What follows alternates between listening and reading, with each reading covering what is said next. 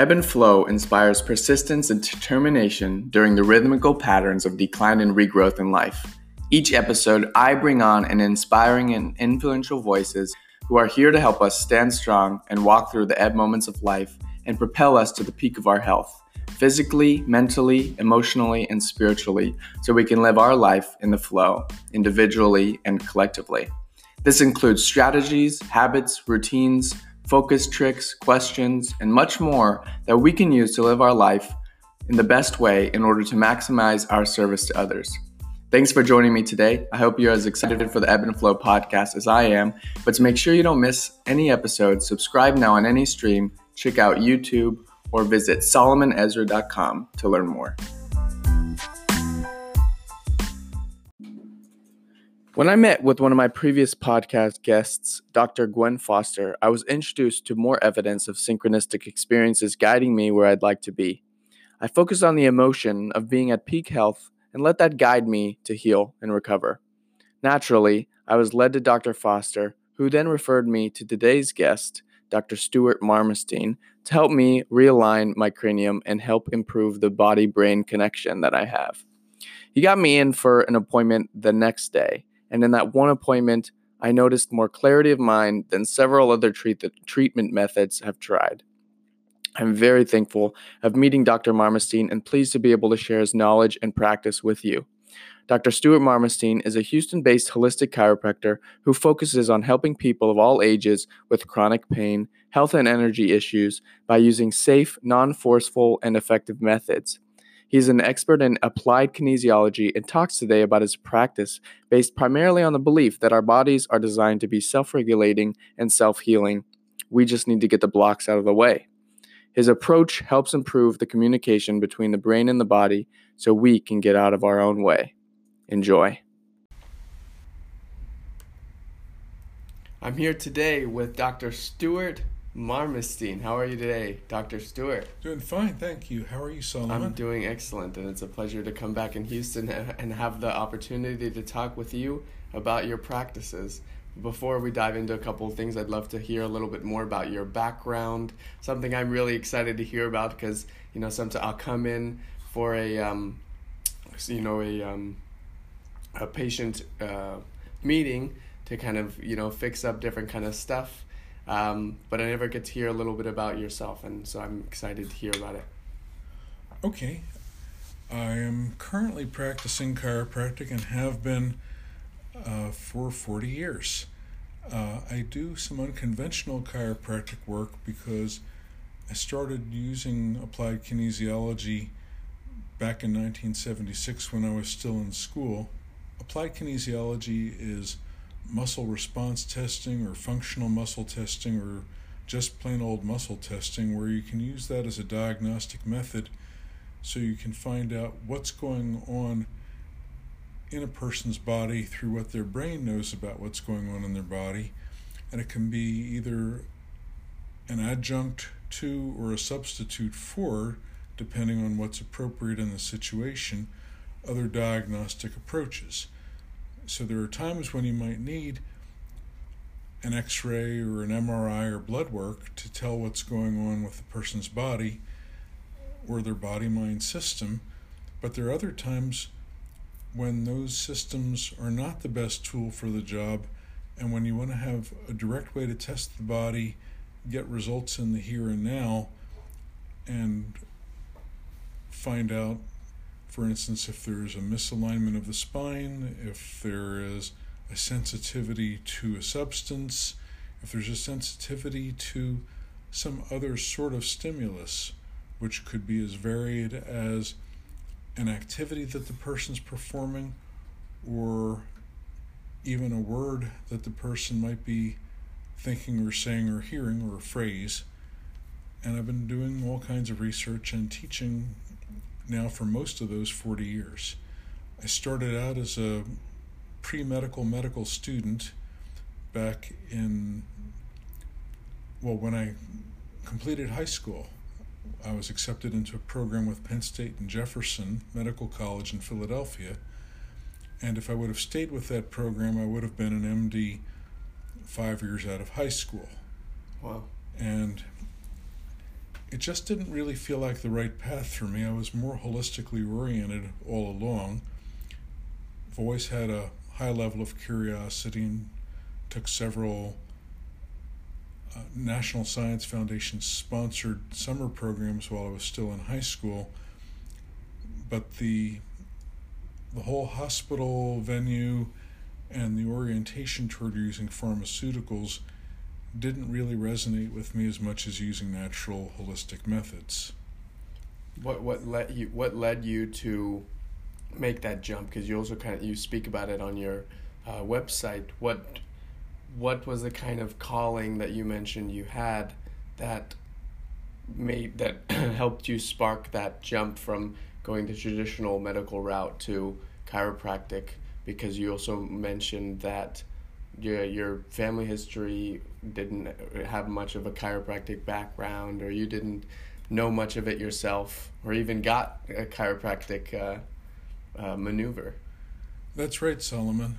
What actually happened was that I, had, I came from a very medically oriented family, and went to an allergist as well as pediatricians when I was a young child. So I had no exposure to what a chiropractor was or to anything related to holistic healing, acupuncture, nutrition, and so forth. But when I left the home that I grew up in to go away to college, to undergraduate school, I became exposed to people who were uh, having profound healing experiences just by changing their diets.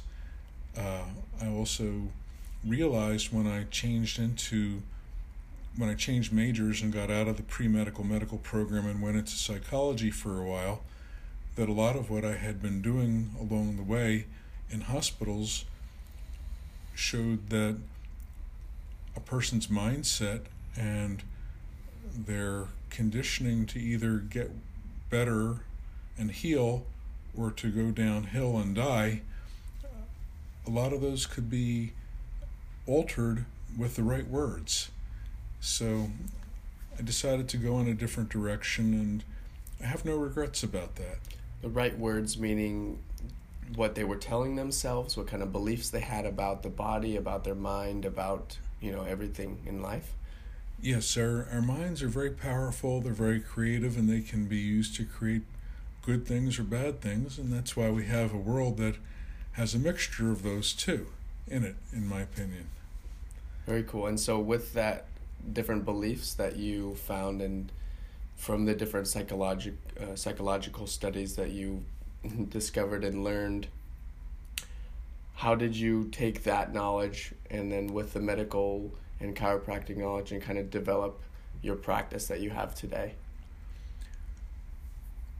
The the way that my practice developed, first of all, I had to find out about chiropractic. Mm-hmm and I had a very good friend and mentor uh, when I was an undergraduate. Uh, he's unfortunately deceased, but he introduced me to meditation. He introduced me to a lot of what's now called transpersonal psychology, and I found out more about the link between traditional Western psychology and psychotherapy and uh, Eastern practices. And uh, found there was a lot there, and I was also introduced to chiropractic and knew that there was one in State College, Pennsylvania. Back later on, when I moved out of State College and went back to Philadelphia and just had to get a, a regular job in order to uh, make ends meet, I became int- more interested in chiropractic. I was interested in natural foods and went to a natural foods meeting where there was a chiropractor who guest lectured to the assembled group. And the philosophy of it made so much sense that basically our bodies are made to be self regulating and self healing if we can only get the blocks out of the way, if we can remove the interference. Now, at that time, it was a simple level on which I understood that from what I was exposed to, and that it had to do with adjusting the vertebrae in the spine in order to improve the transmission of energy and information through nerves between the brain and the parts of the body. I later on found out that blocks could be many other kinds of things, which could include anything from our thoughts to foods we might be sensitive to, to pathogens that are introduced to the body through breathing, touching, and so forth, chemicals that might get into our food or water through farming practices. So, really, anything uh, could affect anything with our function, and the muscle testing turned out to be a much more sensitive instrument to be that was usable for making these determinations and for seeing whether or not whatever treatment was proposed on a theoretical basis was likely to be helpful, and afterwards whether or not it worked. And uh, a lot of times, the more traditional measurement systems could show a difference. For instance, X ray uh, changes showing postural improvements or lab improvements often would follow, usually at a later time, the muscle testing improvements. So, did a lot of that has to do with kind of how you created the belief that a lot of it is focused around, you know, that our body is capable of healing itself. Yes. You think so? How did you adopt that belief um, through the different, you know, like transpersonal um, psychology and the different studies of Western and Eastern practices that led you to go down this awesome work and then also kind of discover that a lot of the miscommunication can be fixed with moving around the cranium, like you noticed with um, my skull and the impact that I had. Okay, very good. The one of the modalities that I have been working with almost since the beginning, and I was introduced to it through my early postgraduate studies, which I took while I was still an, uh, yeah. a chiropractic student. Uh, applied kinesiology looked at, for the first time in my own experience, the idea that the bones of the skull and there are 22 bones in the skull if you don't count the tiny bones in the ears that are related to hearing and, and balance. There are 22 plates and they move throughout life. Uh, in a dead person, they appear to be fused. If you were to look at a at a skull of somebody who had been departed for a long time, but in somebody who has been around, well, for somebody who is more recently deceased, there's actually cartilage persisting between the, the plates of the skull and there's still movement. And in a living person, there is enough movement, and we're not talking about inches, we're talking about uh, very minute movements that don't require a lot of force to make. Um, there is movement throughout life, and there are demonstrable changes that take place not only with muscle testing as a measurement, but flexibility, leg length, uh, when you're looking at the person lying on a table. A lot of times the pelvis will be pulled up on one side, making one leg appear longer or shorter. And because of connections inside of the head to other tissues, that imbalance, for instance, if somebody's right leg appears to be an inch or an inch and a half shorter than the opposite leg, you can correct that oftentimes just by working on the bones of the skull using light fingertip pressure. So the I probably only answered part of your question. Yeah, go ahead. No, so uh, yeah, uh, where would you like to go from here? Well, it it sounds like, I mean, a lot of people come to you from some kind of impact they may they might have had, whether it was um, you know, a hit to the back of the head or some kind of, you know, injury. But you also talk about how, you know, even the birth process can kind of knock our our skull kind of out of alignment. And so how would I mean I feel like everybody could really use a, a different little bit of like a, a, a cranial alignment. Can we dive into more of in addition to like the applied kinesiology, what practices you really kind of implement and then created to help move everything into alignment and, and improve that communication between the, the brain and the body? I studied many kinds of cranial systems, starting with applied kinesiology in 1976. So by the time I graduated from chiropractic college in 1979, I was already helping the diplomates in applied kinesiology, the people who were designated as teachers by the founder of applied kinesiology, Dr. George Goodheart.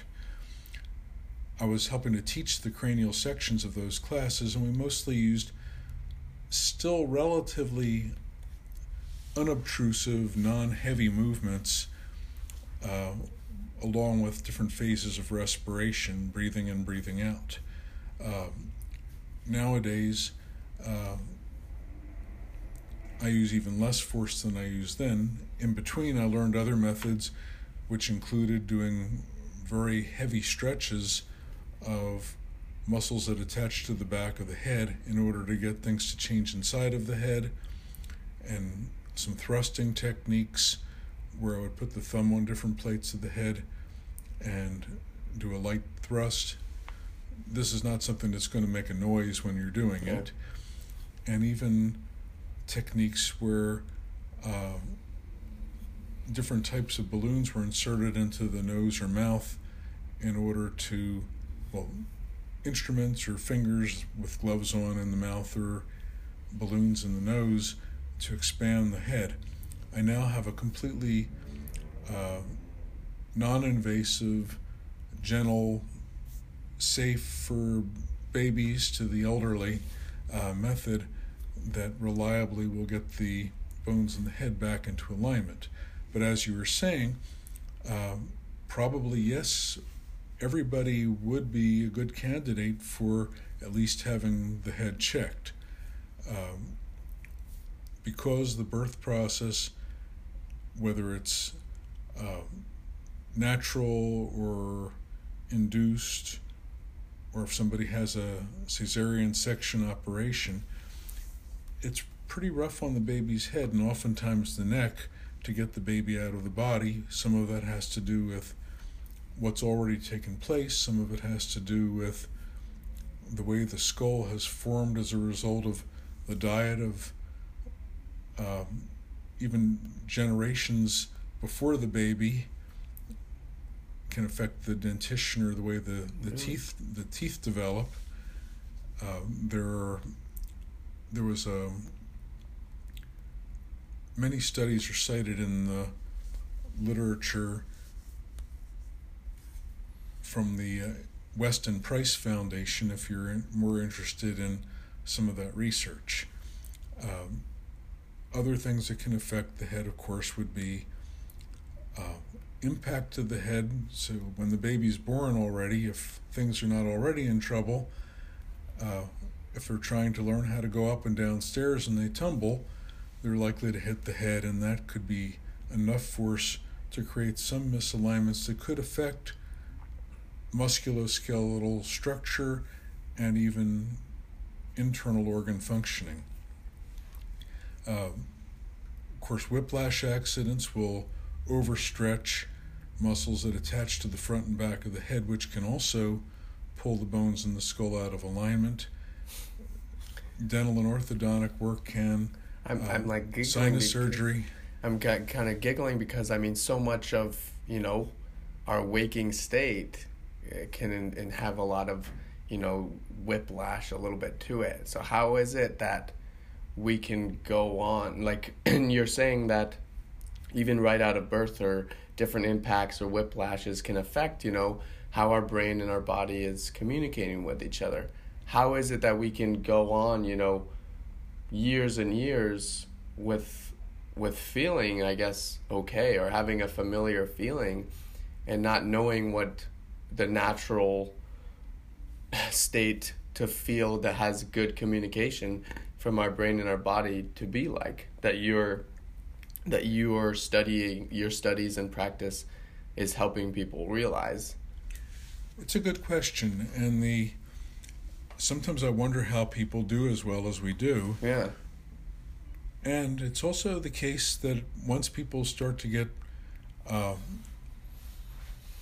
past uh, teenage years and early 20s, uh, there are there's been more time for mechanical stresses to accumulate and for imbalances to become more pronounced. So even with teenagers, for instance, with uh, many teen- teenagers, more uh, girls than boys at that age, there can be uh, development of a scoliosis, and in my opinion, which is definitely not necessarily the orthodox one here, the imbalances in the skull can contribute to the pelvis being raised on one side through the sacral bone at the base of the spine, and that can create curvatures which, left untreated, tend to get worse over time.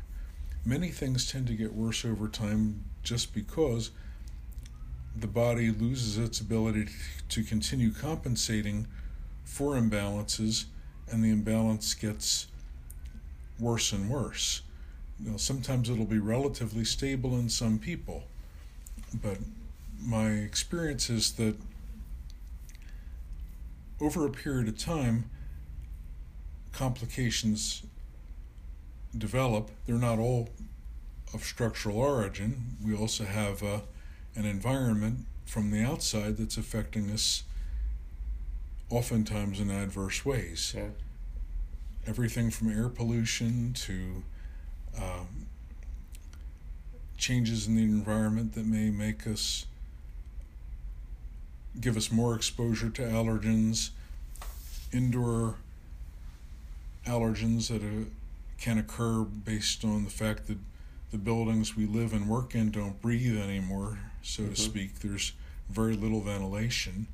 Like the room we're in right now is in a 12 story office building. We're on the ninth floor right now, and the windows don't open.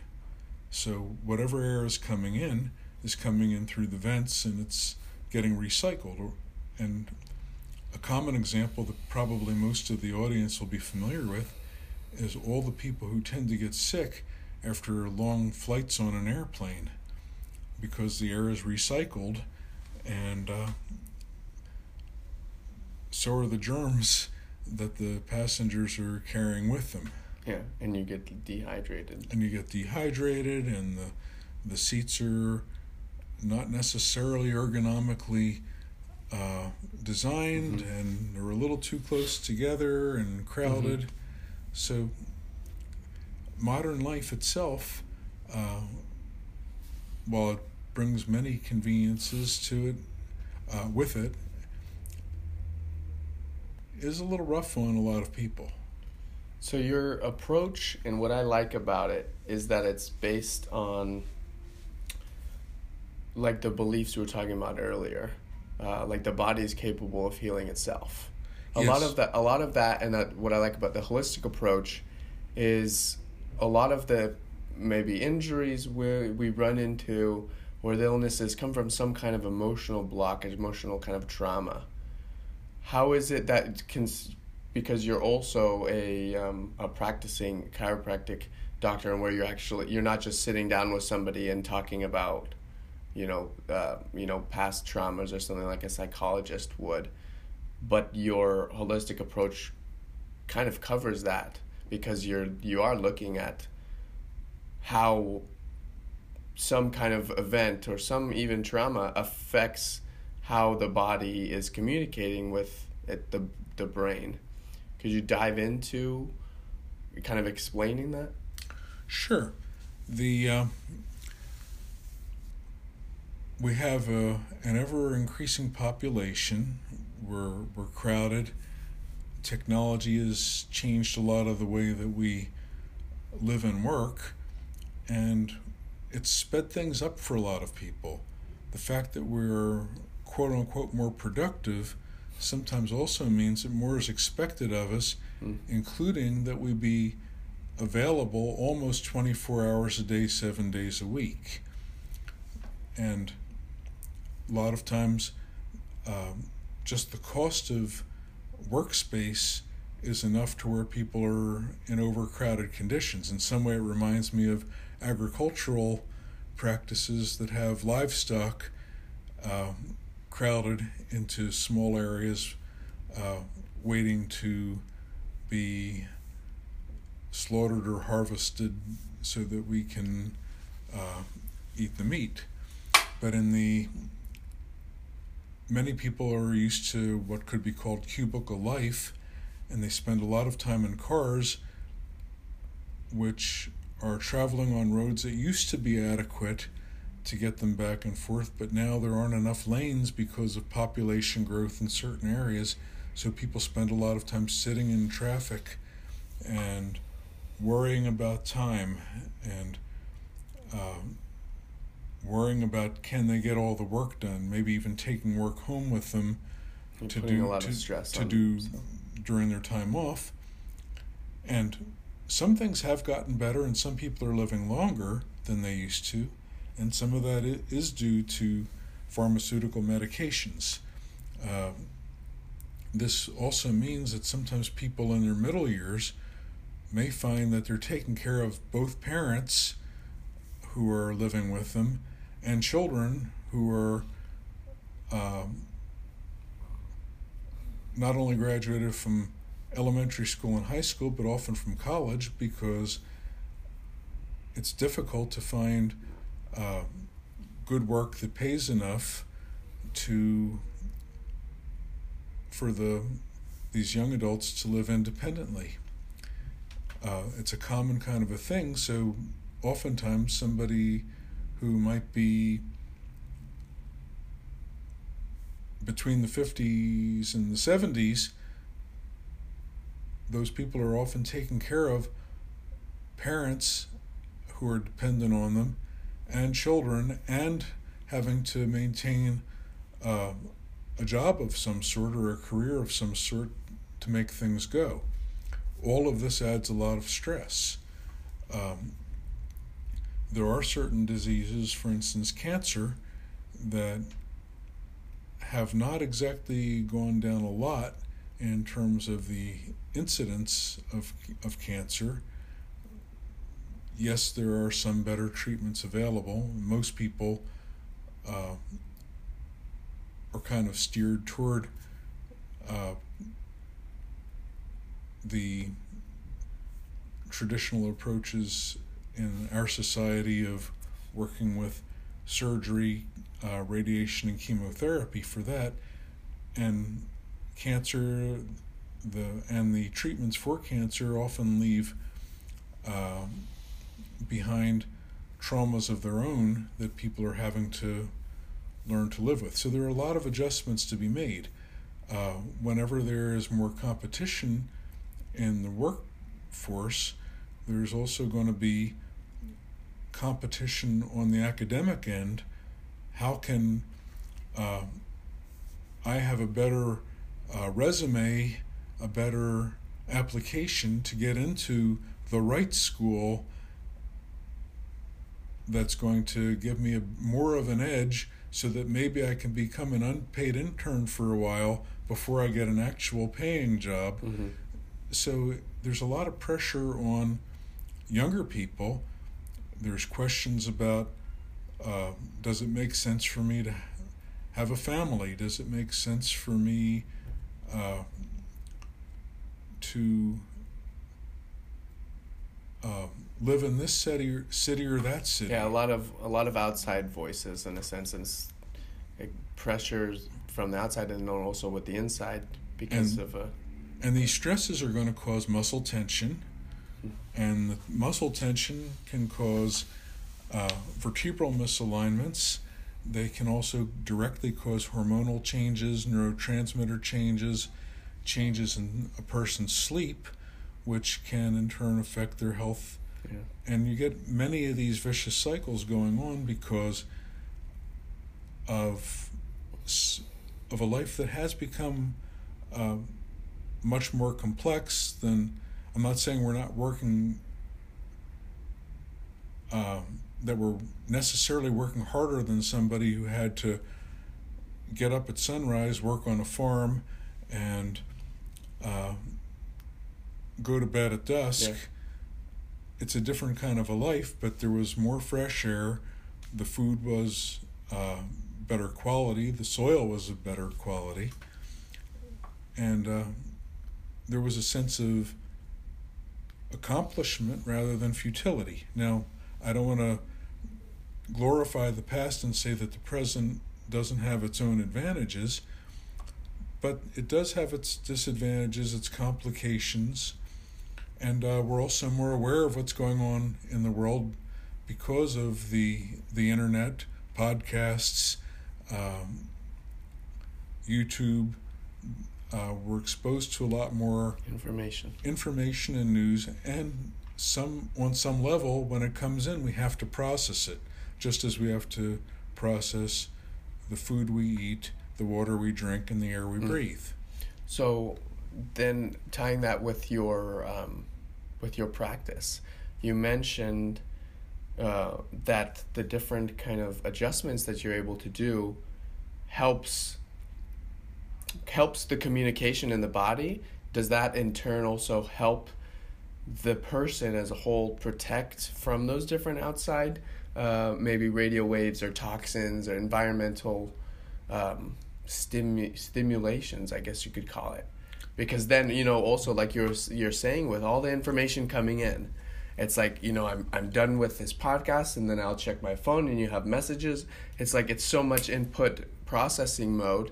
You know, you're not you. It's Pretty how much do you you need you need to be able to get some some some space some communication between your the the brain and the body to be able to okay well what just happened what did i just learn actually like process the information Okay, that, that's a that's a great uh, lead into this. The the basic chiropractic theory, without getting too much into the minutia of it, which uh, chiropractors uh, debate about, but the basic idea is that the brain is connected uh, to the body through a network of nerves. So the brain, the spinal cord, the spinal nerve roots, and then all the branches of those nerve roots go to every cell in the body. Uh, when you're dealing with something that complex, mechanical pressure or interference with nerves can be a factor in how well somebody is going to feel and function, including something as simple as, but as and as common as, low back pain. Um, so the because of the fact that the nerves are very fragile, they're they're soft and like in the brain the consistency is kind of like jello. So we have a skull to protect it. The spinal cord has this ingenious uh, bunch of rings, uh, bony rings to protect it, the vertebrae, and there are there are tw- there are 24 of those that are, that move from the the neck or cervical area down to the lumbar area, and the the fact that we have 24 segments allows us to move. If you had the just holes drilled in in one solid pipe, we would be completely stiff and incapable of movement. It, it's hard to create uh, a robot that can move as well as a human. But when we have all of these vertebrae and very little tolerance for uh, misalignment of these segments because of nerves that exit the spinal cord, that can cause uh, a change in the quality of information and feedback between the brain and different organs. And that can affect our digestion, which can in turn affect our immunity. If somebody's not digesting well, then even if they're eating a good diet, which is always questionable, especially when life is moving faster, they're not going to have as good of an immune system, which means that they'll be more susceptible to viruses, bacteria, and other pathogens. Um, hmm. One of the main complaints that people go to medical doctors with is digestive trouble. Uh, but if we don't get the nutrients out of the food, that can in turn affect everything from skin to eyesight to kidney function uh, to uh, the knee joint. So I do see people on a regular basis in order to help them with a wide variety of problems. So I'm kind of a generalist rather than a specialist. Nice. And, uh, and the uh, both the opportunity and the need to continue to study uh, continues. Yeah. Well, you mentioned also that you know back earlier at the beginning of this, you know, a lot of um, maybe even digestive issues and whatnot can come from our, our thoughts and our beliefs. How do the different foods that you're noticing people maybe eating or environmental toxins are affecting that? Because there are some people that are aware of that and that what they eat they it, they don't let that material kind of thing affect their belief in that their body is strong is is capable of is powerful enough of taking the right nutrients and and healing itself. Does that make sense? It does. So the uh, our body makes its own chemicals out of what's inside of us. Mm-hmm. So if we are upset, that will affect our ability to digest, and there can be toxic byproducts of bad digestion. So it's not just a matter of we don't get the nutrients, like free but radicals, it, but it, but it's a matter of um, the body will will create uh, very toxic compounds mm-hmm. that can produce named diseases uh, when the digestion isn't good. Not only are we not getting the nutrients out of the food because of poor digestion, but we'll create gas, for instance, which is uh, no big secret, uh, but we'll also get intestinal toxins. Uh, we'll get adrenal fatigue. A lot of times, if somebody's eating uh, a lot of sugary things or a lot of caffeine in order to get a quick energy uh, fix when they're feel quote unquote fix when they're feeling exhausted and then when the adrenals are functioning under par, the ligaments can become weaker, and then the vertebrae can go out of alignment easier.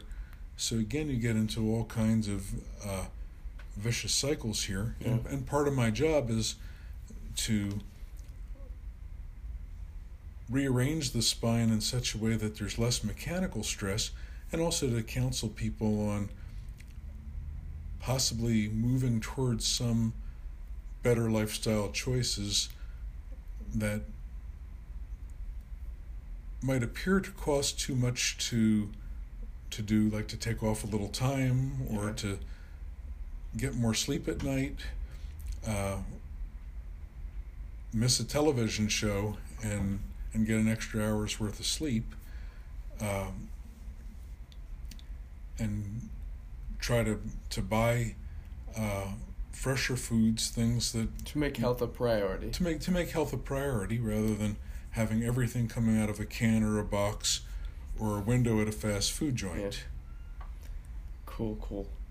So there, because as I look into and, and start on my own journey of learning about all these different techniques, really curious because there are so many techniques and skills out there and or but what you have studied and created has has really led you to this great practice and, and proven results. Anybody can see that, and your patients are there to offer testimonials. But what was the what was the kind of guiding intention or attitude that led you to these complementary techniques?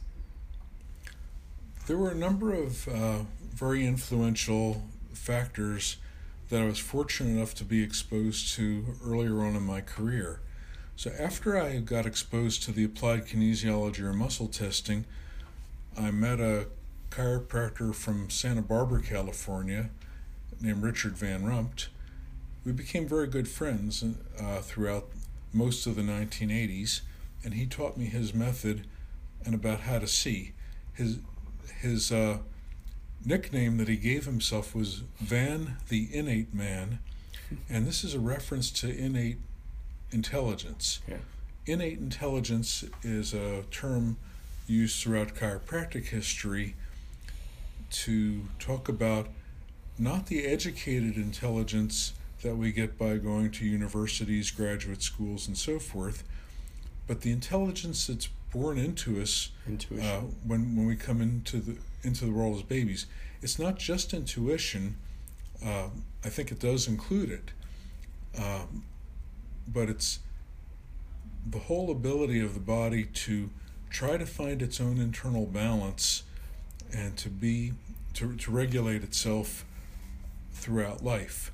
So for instance, even if we're sleeping at night, our heart will continue to beat. Mm-hmm. We don't have to stay awake to watch the heart to make sure it doesn't fall down on the job.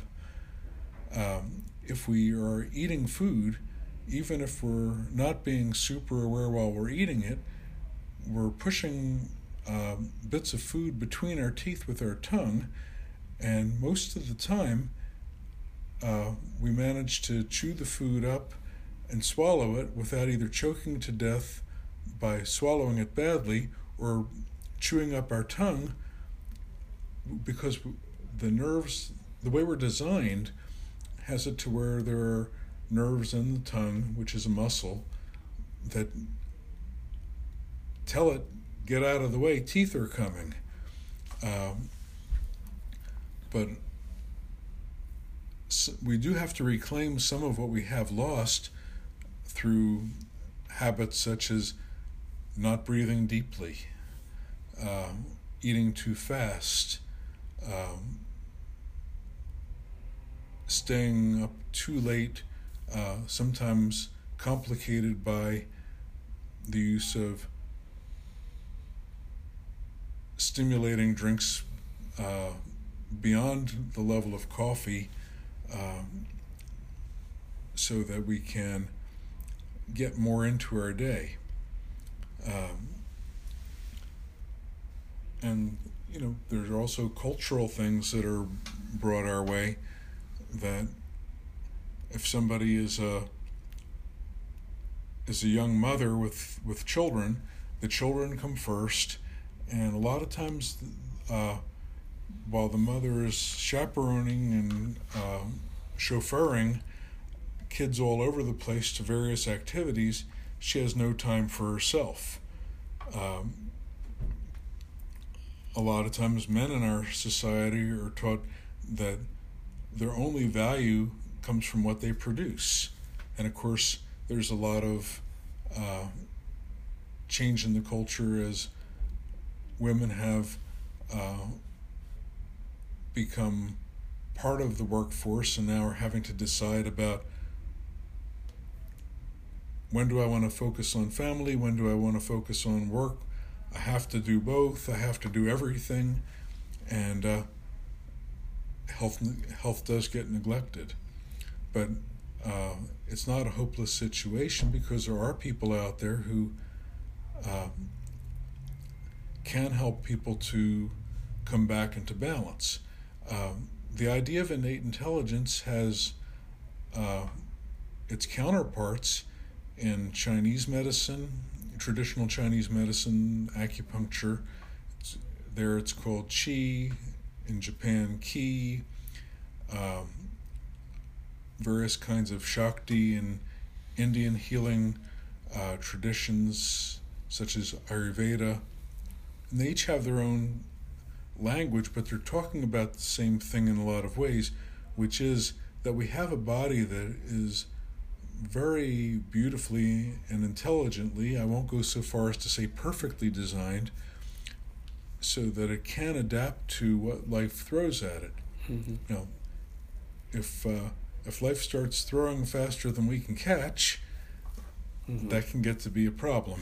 And so you want to help kind of restore it back to the innate kind of communication and intelligence that our body has. Make sure that there's no uh, interference on any level that I have uh, the power to help. Yeah. Uh, and that means I have to have a, a good means for for testing to see what does somebody need in the here and now. Yeah. If they and if they need ten things, what are the what are the top three that I could work with now, knowing that the that the other seven have to go on the back burner for a little bit. The priorities. It's like that. Um, I forgot the principle. Who's what the name of the principle is though. It, but it's uh, you know, what are the twenty percent of things that'll prove 80 per eighty percent of the results you, that you can kind of do.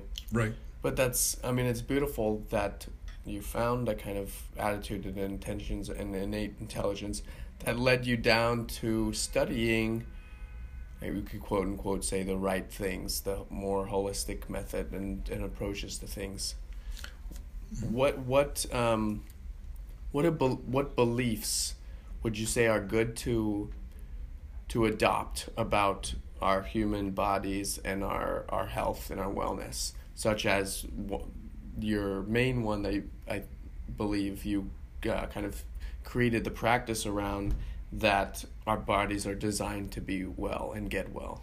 Well, besides the the idea that our bodies are designed to to be well under normal circumstances and to get well when some imbalance has knocked us off, uh, I think some other good beliefs are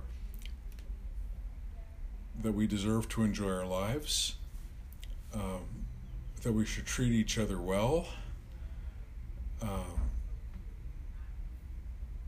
that it's better to be more aware in the here and now instead of um, absorbed in multitasking and not really paying attention to anything. It could be really great. There's an area known as mindfulness uh, that has been made popular uh, by Buddhism, but it doesn't require being a member of a particular religion to uh, adopt some of its practices.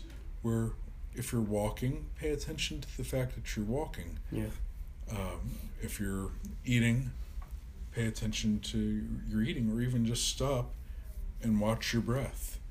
These things can be very calming, very restorative. Uh, they don't cost a dime, and uh, what's a dime? Some of the audience might be saying it's a tenth of a U.S. dollar, and uh, they'd only be asking if they weren't paying attention, like only, you're saying.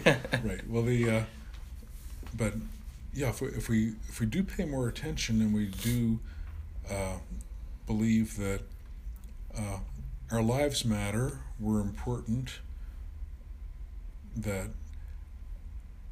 there's a lot of common ground, a lot of challenges that we face together that we can help each other with yeah. instead of see each other as as opponents. Yeah. Absolutely. And where you place your attention is where you place your energy. Yeah. Like you're saying. So with all that you're kind of all that you've been learning from going into for making the you know trans early transition of not traditional medical school and going to chiropractic and learning the holistic methods all the different culmination of things that you've been learning what what's a key kind of uh, advice well one one question what key advice or life lesson that you learned through all, all that would you offer to myself and other people listening and then two from the, those same kind of lessons what habits would you really think are key to put into um, to put into practice I think it's good to find something, if you possibly can, that you're passionate about, whether or not it's your source of livelihood or not. Uh, find something that really feels like it matters to you, like it makes a difference. Um, I've also found that teaching has been a great source of learning for me, and that the more I teach, the more I realize uh, you get to learn again. I get to learn again. It's it's thankfully endless, uh, and uh, thankfully because it's it's so fascinating. Um, it's really good to connect with other people. Another big lesson that I've learned along the way, um, besides the one of paying attention to just what's going on in your environment, is it's good to find somebody who can listen to you and somebody that you can listen to, or a whole group, preferably, of people, so that we don't become isolated. I think one of the uh, other things that really makes it difficult for people to go through this world is not having a sense of community, which is one reason why I applaud you for uh, creating podcasts and giving people things to think about that are worthwhile.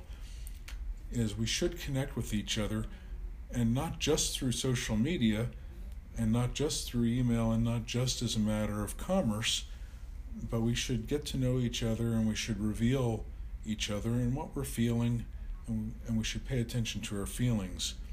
Then there can be a, a way to work with those feelings uh, many ways Mm-hmm. that can help to enrich life and also to protect life. But I think isolation is one of the biggest dangers, and that we we're made to connect. We're social creatures by nature. Mm-hmm. Very nice. Thank you.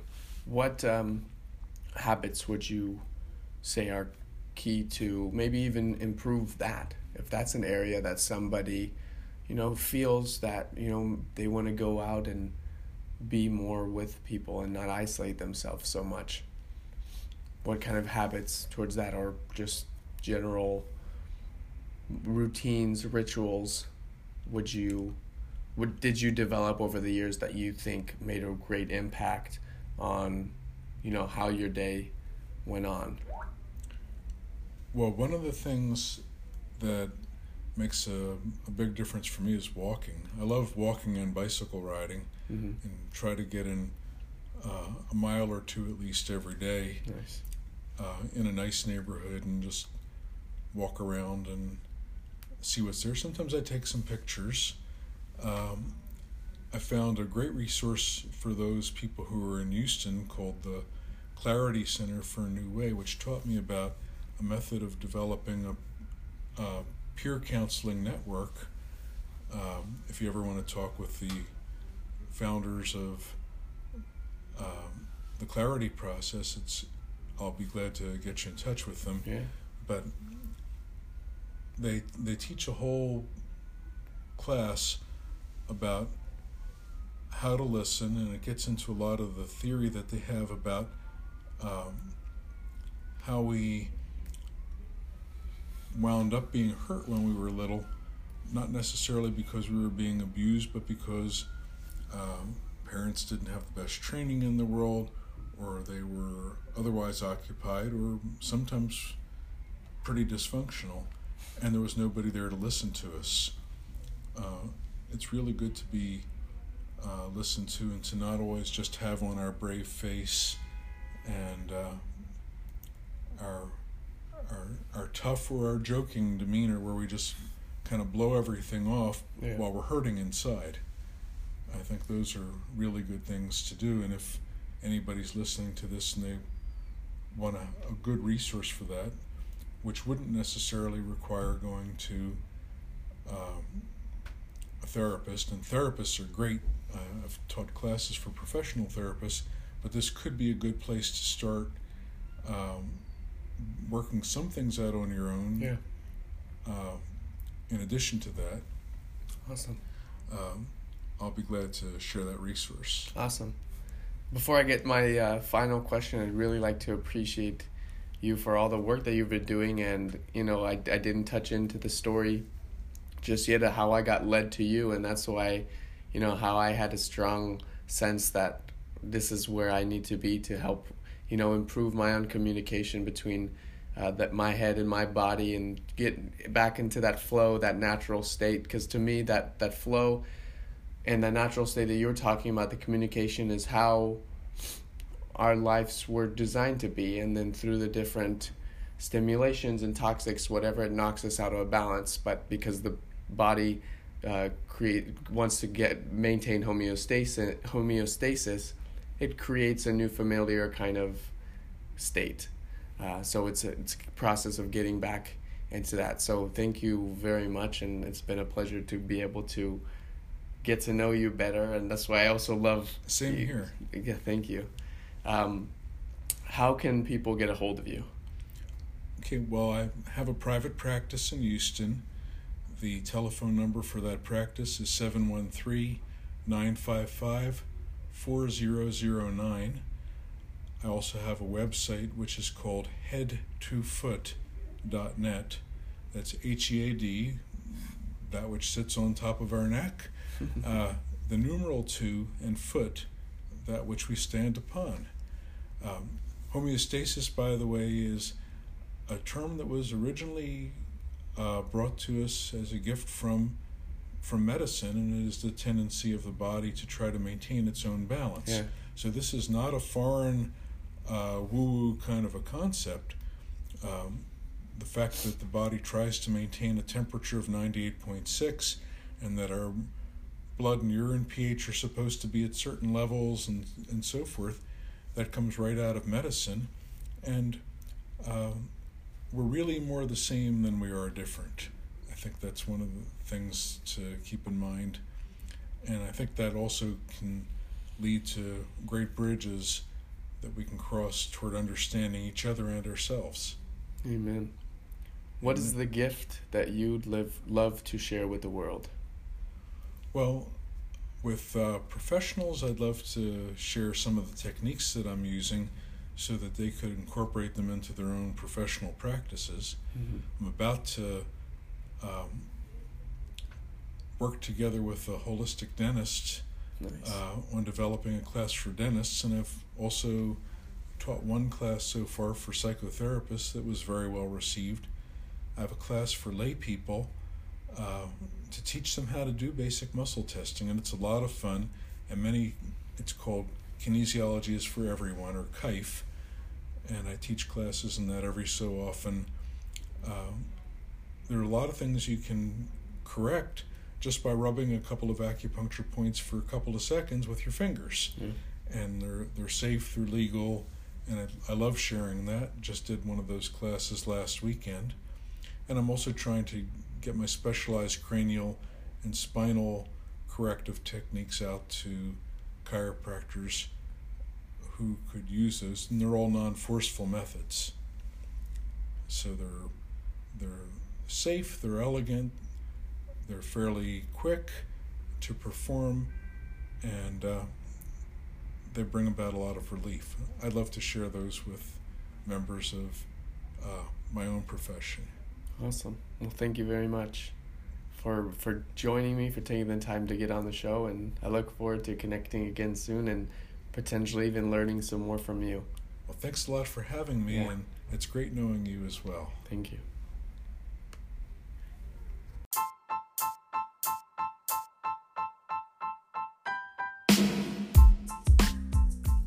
Thank you very much for tuning in and listening to these wonderful gifts, which I hope have brought you some great value. We have many more guests to come and gifts to pour over this world. And don't forget, if you have enjoyed any of these episodes or would like to hear some more, please leave me a review on Apple or Anchor Podcast or that little star on Outcast. I'm always looking for topics to learn and talk about, gifts to share, and value to bring to us all. For more updates, check out solomonezra.com. You can also sign up for my newsletter about new podcasts and blogs.